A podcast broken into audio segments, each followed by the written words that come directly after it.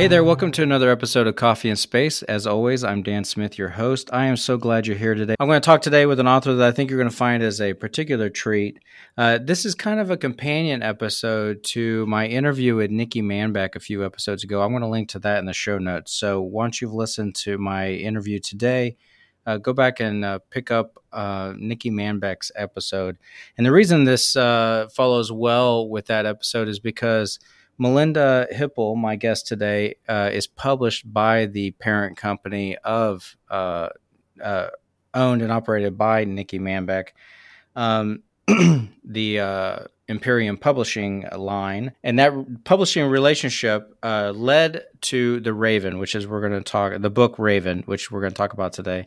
Um, but Melinda Hipple is a novelist, poet, illustrator, and editor, author of Raven, Homefront, and Behind the Mask. She was a winner of 2014 Mormon Prize for Prose.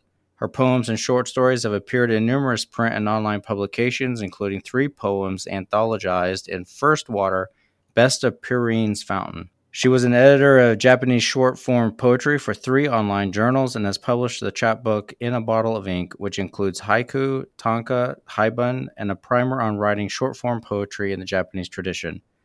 Melinda received her BA in creative writing from Baker University. She was the 2016 editor of the annual literary magazine Watershed and edits poetry and novel manuscripts for other authors. Her artwork graces a number of covers, including Floodwater by Connie Post and Ribcage by Joan Colby. Melinda B. Hipple, thank you for joining us today. Welcome to Coffee and Space. Thank you for having me. Appreciate being on the show. One of the things that I always like asking authors as soon as they get here is how they take their coffee, as you know, the name of the podcast would suggest. Uh, however, you don't drink coffee. How do you take your liquids? Let me ask. well, I am a tea drinker over a coffee drinker, uh, but otherwise, I drink coffee and 360 double chocolate vodka. Okay. Yeah. yeah, we uh we just escalated the conversation a little bit. That's good. Goes um, very well in tea, by the way. Uh, well, I bet it does. Um, and then you were showing me your mug earlier. Um, that uh, and folks, uh, obviously, I don't do video with this podcast, but the really fun thing was that the like a good editor, the mug says, "I am secretly correcting your grammar," and I think uh, you know any type of witty state, uh, witty statement like that's always kind of fun. Yeah. Um, I'm hoping that you, Melinda, are not going to judge my podcasting style too much uh, as we go through this interview. Absolutely not.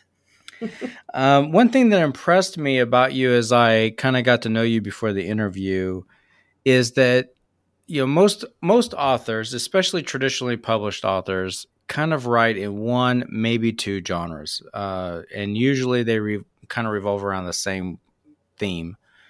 Um, but you've written in several different genres, subgenres, um, historical fiction. You've done nonfiction, and then of course with Raven um, and its pending series, you've done science fiction. So, um, aside from me being impressed by you expanding into different uh, genres, how has that been for you as a writer?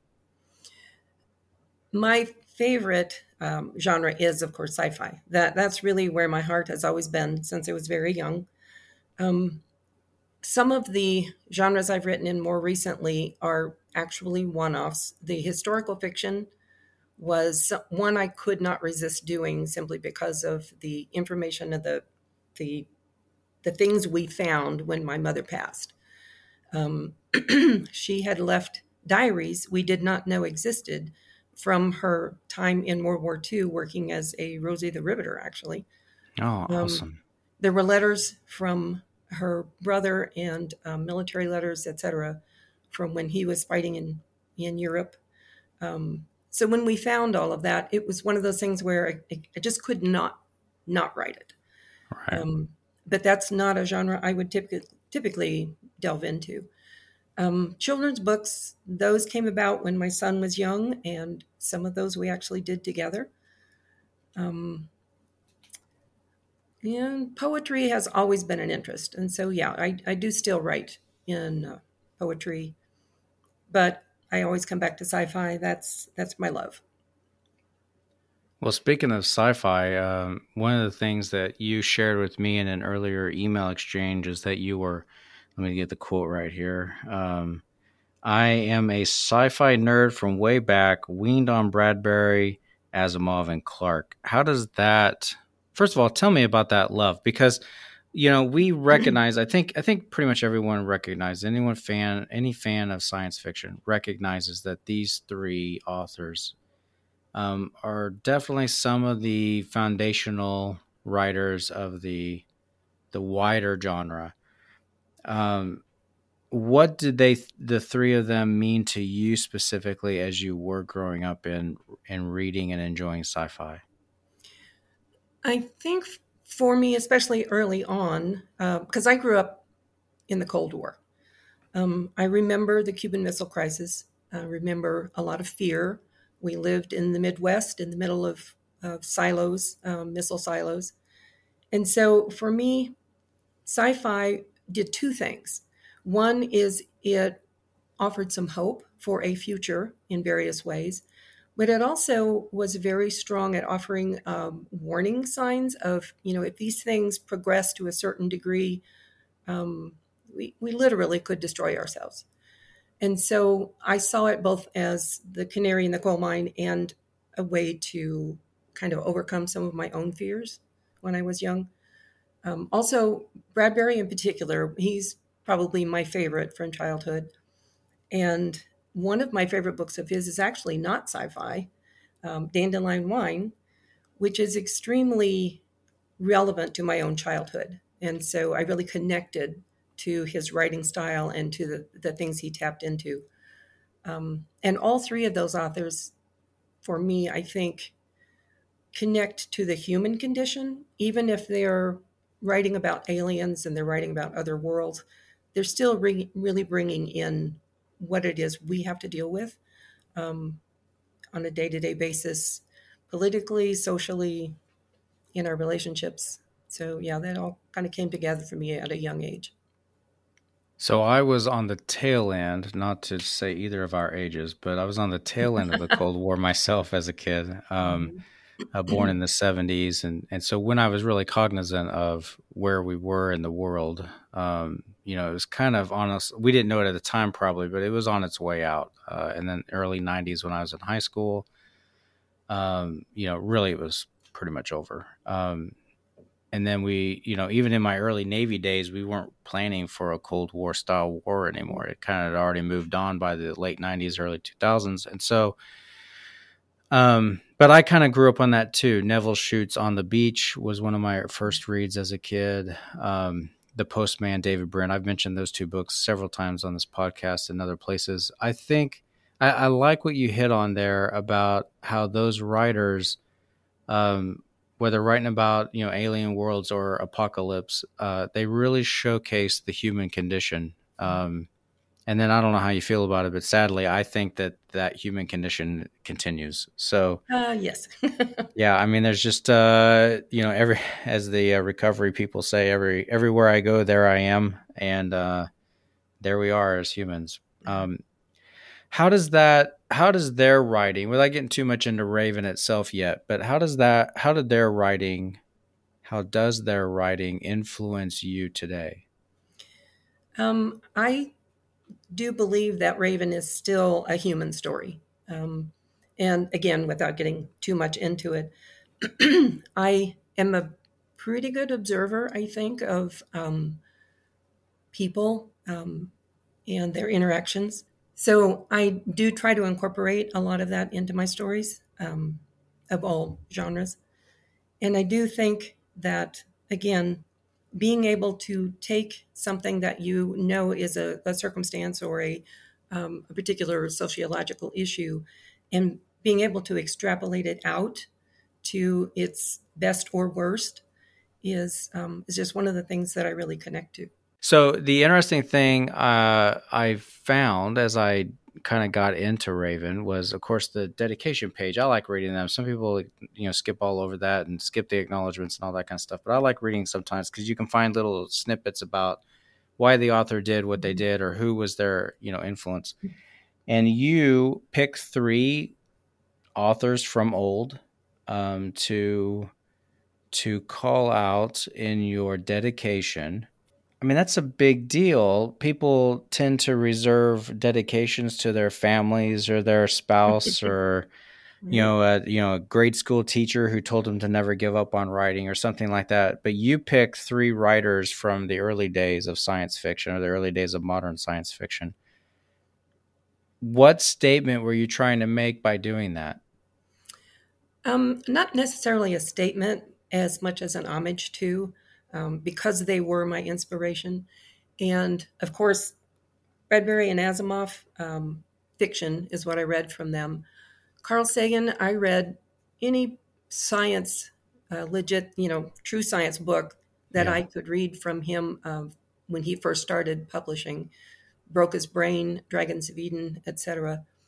But he wrote one sci-fi book, and that was Contact. Um, and I read that book to my son when he was very young. Actually, that was our bedtime story for several weeks. Okay. and so seeing how he had incorporated what he really probably believed was legit good science into his own story um, kind of inspired me to try to do the same. And I love science. I'm not, I don't have the aptitude for it, but I love to read about science as long as it's written mostly for the layperson so that I don't get too lost. Um, and I do want my stories to be plausible.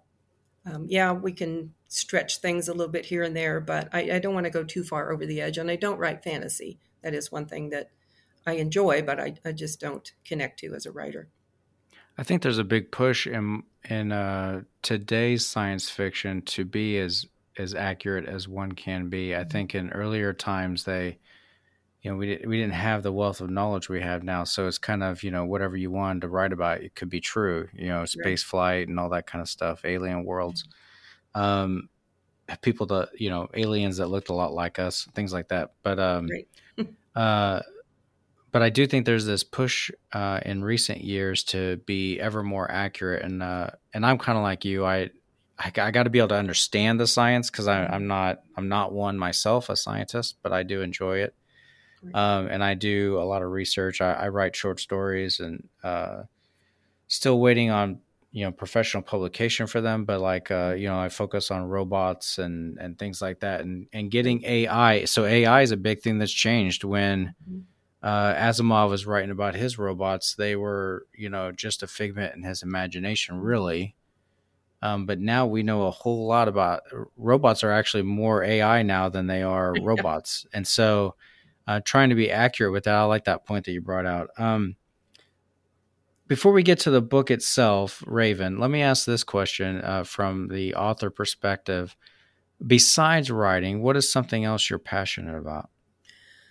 From a very, very young age, I was an artist. Um, like from the age of two and a half, I was drawing birds that my mother saved, and they actually looked like birds. And even though that was not my interest, that was kind of the direction I was pushed all through my childhood. Um, and so writing kind of became a secondary thing, um, even though that was my passion at the time, still is. But the the artwork tended to impress people almost more immediately. So that's what everybody latched onto, and that's what I became for a number of years. I still love art. Uh, I was an art major the first time in college, um, but it's it's not what is really in my heart to do. I do the illustrations for some of um, Nikki's Imperium Publishing, other authors, children's books in particular. So art is a passion, um, and it does incorporate. It, is incorporated to some degree in some of my characters and the writing as well. Um, but yeah, that's that's number two on my list. It actually does figure in pretty uh, impressively. Give me just a. Let's turn now towards Raven, um, and love it with uh, this follow up question. How does this passion, this other passion of art, how does it filter through into your writing? Um, well, in the okay, so Raven is divided into five sections basically, uh, and each section concentrates on a a separate colony going in a separate direction each one has a main character that's the focus of that section. And the first colony ship, uh, Jillian, is the main character, and she is an artist. So I began the story with someone that was not uh, technologically focused because I wanted, again, to bring in that, that human connection, the human condition. Um, and it plays a part throughout the story, throughout the book. But her her character is an art director and in charge of um, the artistic endeavors in that particular colony. And some of the connections that she makes are not just her own art, but through other artists as well. So yeah, that's uh, that's one of yeah, the ways it's been brought in. That's neat. Um, I've joked with my wife. It's kind of a joke. I don't know that it's really a full joke, but I've said to her, um, uh, you know, if they open up future Mars travel and I'm still alive and they're willing to take people who aren't scientists, but who just, I don't know, I'll run the community podcast. I don't care. yeah. Uh, if they open Mars up, I'm gone. Uh, you know, even if it's a one way yeah. trip.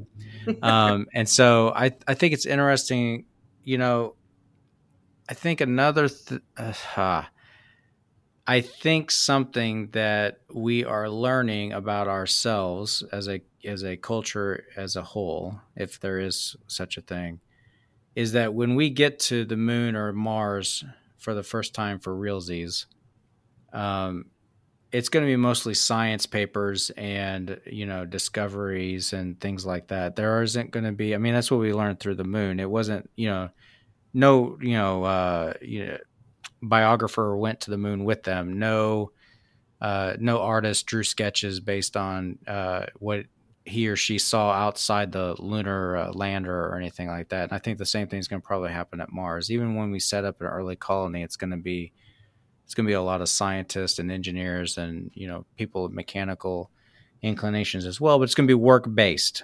I think. Um, That's a good possibility. The only thing I would suggest is that if you are making it a trip where you have the opportunity to return, for instance, if we go to the moon and we're we're setting up the scientific, even Mars, there's that opportunity to return.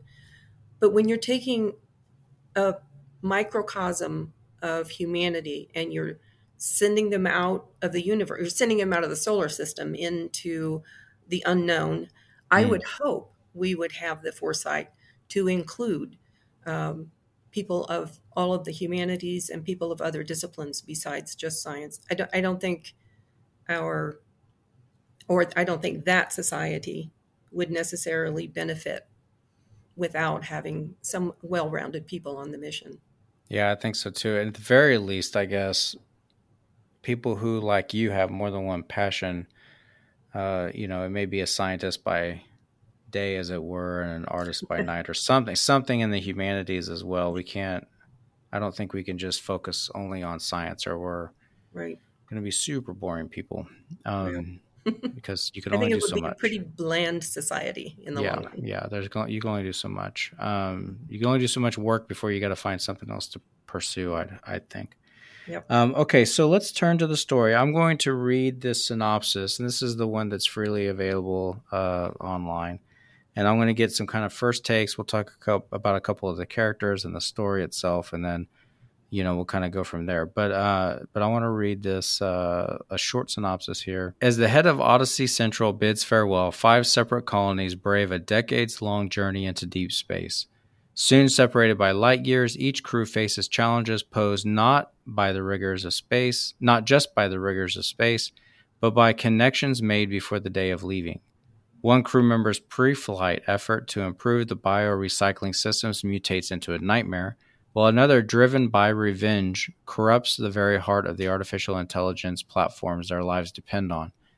Isolated in the harshest of environments, the Chang, the Hawking, the Einstein, the Newton, and the Kepler each find themselves in a deadly race against time. Tell me about that. How did this story develop? Um, interestingly, the idea came to me when I was in my early 20s. And I started writing. I really didn't have an outline. I don't write with an outline anyway. but I started writing on the story. I had a few chapters in, and then we moved, and I lost it. Um, I have a real hard time of regurgitating something I've already spit out. So at that point in time, I couldn't recreate what I'd already written.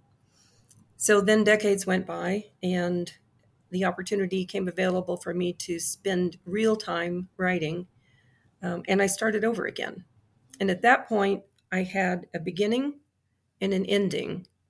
I had the idea of these five colonies, the idea of the connection between them that would infiltrate all of them, even though they were no longer, um, you know, within reach of each other. But I sat each particular section. I had two I wanted a certain ending for, two I wanted a different ending for, one, um, and I'm not going to say too much because I don't want to spoil it. But I would start at the beginning of each section and basically knowing where I was headed, I still let the character drive the middle. Um, I wanted to be surprised because to me, that's the best way to surprise my audience. Um, and I don't do well with outlines. To me, it takes the spontaneity and the, the fun out of writing. Uh, that was the same way in school. I always wrote my papers and then I'd go back and write the outline for the teacher. so, yeah. I'm a, as we call it, a pantser myself. Yep. I, uh, it usually takes many, many drafts of a story before it's actually ready for anyone to actually see it. Uh, yep. To start, what I would say is probably the real editing process. Yeah. Uh, I have to find the story and the the diamond in the rough, as it were. Um, so, since that is how you write, um, did you find the redrafting, rewriting, editing process to be more difficult for Raven uh, than you might have had, or or was the story set pretty well in your mind and you were able to kind of proceed from there? Um, once I had finished the first run of the manuscript, the story was was set. Um, but I had a lot of work to do. But by the time I had gotten to that point in my writing, I'd been through workshops online and in person. Um, I'd had feedback from various teachers, people, etc., to the point where I can take criticism very, very well. And in fact, I crave it if it's going to make a manuscript better. I really want to know. Um, so I don't let friends and family read it because they're going to be too nice. so, yeah, the the rewrite is a major thing. I think I probably rewrote Raven 20, 30 times as far as like just tweaking. Yeah. The original manuscript actually was 150,000 words, which is epic. Um, it's now 70 or somewhere around there. That's a lot of cutting. Yeah. Well, the first section of it, and this is kind of interesting uh, because I had written the first section before the colonies ever leave Earth orbit. And then I realized later that that was unnecessary. If I needed something from that particular part of the manuscript, I could sneak it in as backstory. And after I had done that, and in fact, after Raven was published, I read a book by Orson Scott Card on how to write science fiction and fantasy. I love that book, by the way. Yeah. and he talks that. about world building mm-hmm. and how you have to, especially if it's sci-fi, fantasy, etc., you have to know your world. And I realized after reading through that that that 30,000 words I lopped off initially was my world building. It did not need to be in the book, but it did need to be in my head. So it was important to actually write it, but just not include it. Yeah, I have found in my own writing things that I wish I had known when I was a younger man and a younger writer is knowing where to start a story and, yes. knowing what because I do free flow a little bit at the beginning like that and I'll write you know you know some random line you know when his third son died of pneumonia or whatever that has nothing to do with the current story but defined that individual as a right. as a character um, knowing how to cut that back out later while keeping the emotional response that's based off of it exactly. became quite the trick and, and one that I'm admittedly still honing. Yeah. Um, so you do start your story. Uh, there's a, there's a prologue, but chapter or part one, chapter one, uh, starts with Jillian, uh, a character, a, a non-scientist character, non-engineer, right. um, and Jillian remains a focus uh, for several chapters uh, for her ships um, section, uh, and then reappears periodically throughout. Um, how did Jillian make her entrance? First of all, in your head, and then onto the page. Um, trying to decide how much to talk about Raven itself, uh, because Raven is really the focus of the entire book. Um, and I wanted the initial connection to, well, and I can't say initial because there is in the prologue the reference to the fact that this Raven character is created um, and disseminated unbeknownst to. But when I get into the first real lengthy section, I wanted uh, Raven's first interaction to be with a non scientist. Um, I wanted there to be something a little deeper that could maybe evolve into uh, a friendship, some kind of a relationship that was not based on just pure science. Yeah, and and Raven, uh, getting to the main character and the main uh, force of the novel, uh, and the namesake of the novel, um, doesn't make a it doesn't really make a traditional "Hi, I'm here" entrance. How did you how did you decide to do the the way? You, how did you decide to make Raven's appearances um, not quite cryptic, but um, but almost ancillary at first? Why no flashy "Hi, I'm here" type thing? Um, again, I think it comes back to that wanting it to be a human story. Um, I'm that's a little bit tricky to answer because I don't know that I actually thought it through in that way as I was writing. Um, again, I focused on the human characters, but Raven character became integral to each of the stories. Um, Raven plays a bigger part in some sections than others, I will say that, but is important in all of them.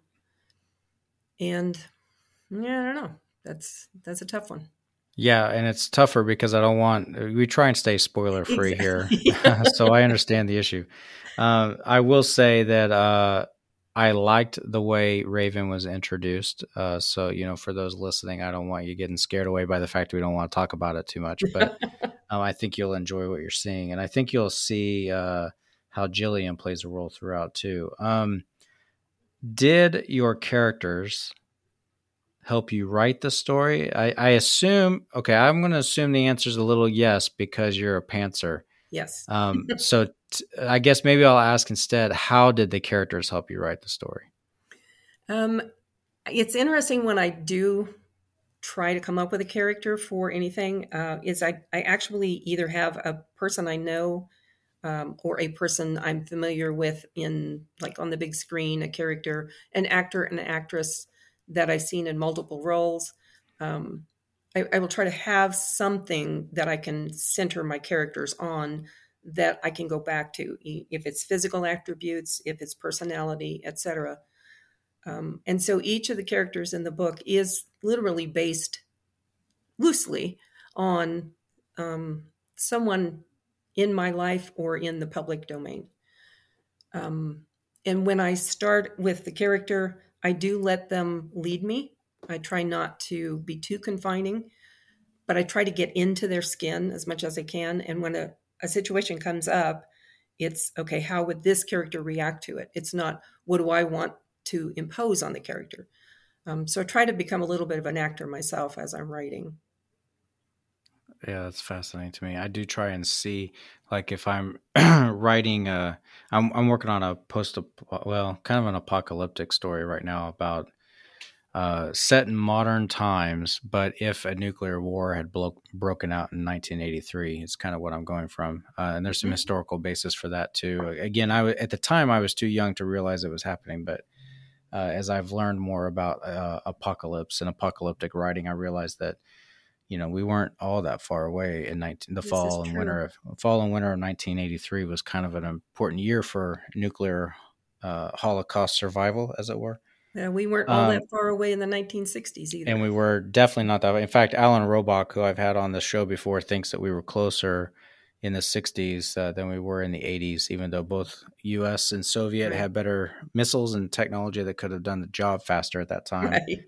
Um, uh, we were actually closer to the trigger uh, in the 60s. But uh, either of those two time things, uh, mine was 1983 as a kid, and so um, so I chose to focus the story there. Uh, but I do try and see myself as uh, almost fly on the wall type of thing where I'm actually watching the the characters and the scene unfold mm-hmm. instead of cognizantly staring at my you know computer screen, uh, making myself write and and that's just a function of who I am as a writer. Yeah. I don't know if that's kind of what you're talking about, but mm-hmm. um, so we talked about the the characters helping you write the story. What did you learn about yourself in writing uh, about these characters? Probably when it comes to the to Raven in particular, because Raven is actually the first manuscript I ever wrote. It was not the first book I had published, but it was the first one that I I got down. Um, and I caught myself in one of the characters in particular um, finding more of myself on the negative side than I had initially thought about.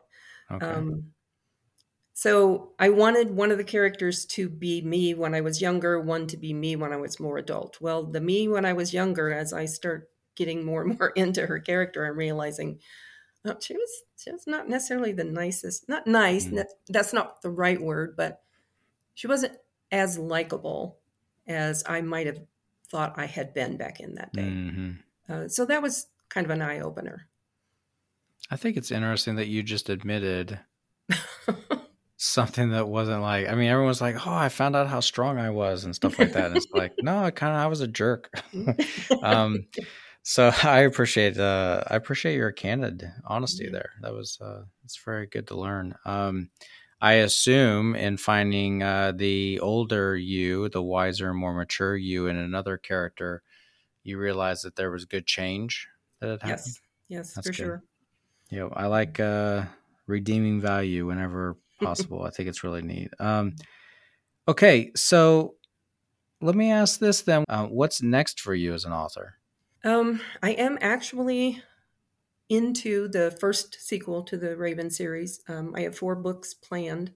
They will all be standalones. You won't have to necessarily read the previous ones, um, but three of them do connect pretty strongly.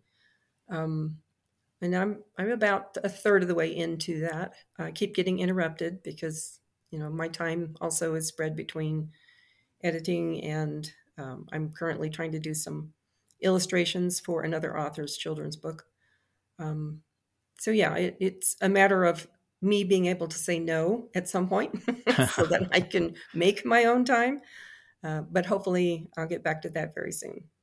So, uh, as a pantser, um, how when you say you've got four books planned total, what does planned mean? Well, I actually have short well except for the one that i'm currently working on which again i am about a third of the way into what i would consider to be pretty decent sized manuscript. On the other two i've written uh, a chapter or two for each and one of them actually started as a short story but when i finished raven and i started getting into the others i realized it could be expanded but it is a connected story to these hmm. characters. Uh, that makes sense to me. Um, Melinda, thank you so much for coming on the show. This has been very, very insightful, and I've learned a lot today. Thank you very much. I appreciate being here. How can people learn more about you and your writing? I have a website, which is pretty simple melindabhipple.com. Um, and then I have an author page on Amazon um, through Imperium Publishing. Of course, Nikki has my books on their website um, and also the Nook website, which her bookstore. Um, and you have social media as well. I do, but I'm really bad at it. Um, I do have a Facebook page, a page, and I mean, I have my personal one, but I also have yeah. the author artist page. Um, and I often don't even check it once a week, and I should. Yeah, I'm on I'm Instagram. I check it a little more frequently, but I'm yeah. really bad at social media. I'm I'm not super great either. I think it's hard for an author, especially an independent author, to be good. You're either like super good at it or it's just yeah. there. Yeah, I I'm a writer. I'm not a marketer. And, yeah, I have the same. Yeah. Uh, both with my writing and my podcasting, honestly. Um, yeah. but I will. I'll link to um, your website, your Instagram, and and probably a, a page on. Well, first of all, the book link is going to be to the Nook bookstore anyway. Okay. Um, so that that'll be a way for people to find it. Okay, so folks, uh, thank you for listening to this episode. It's been a joy to talk to uh, Melinda Hipple here. And I, uh, again, check out those links. Check out episode 107. That's also linked in here. That's where you kind of, it's kind of the partner episode for this one, uh, where I interviewed the, uh, the owner and publisher, uh, Nikki Manbeck. Uh, it was a good talk as well. Um, I hope that you will get a hold of Raven. I, I think that you are going to enjoy not just how Raven is introduced, but also uh, getting to know Raven as a character. And uh, and so I encourage you to do that. Use the link to get it from the Nook Bookstore and support an independent bookstore uh, and an independent publisher as you enjoy the story. And then I invite you to come back next week and uh, have another cup of coffee in space with me as we talk with another author. I'll see you then.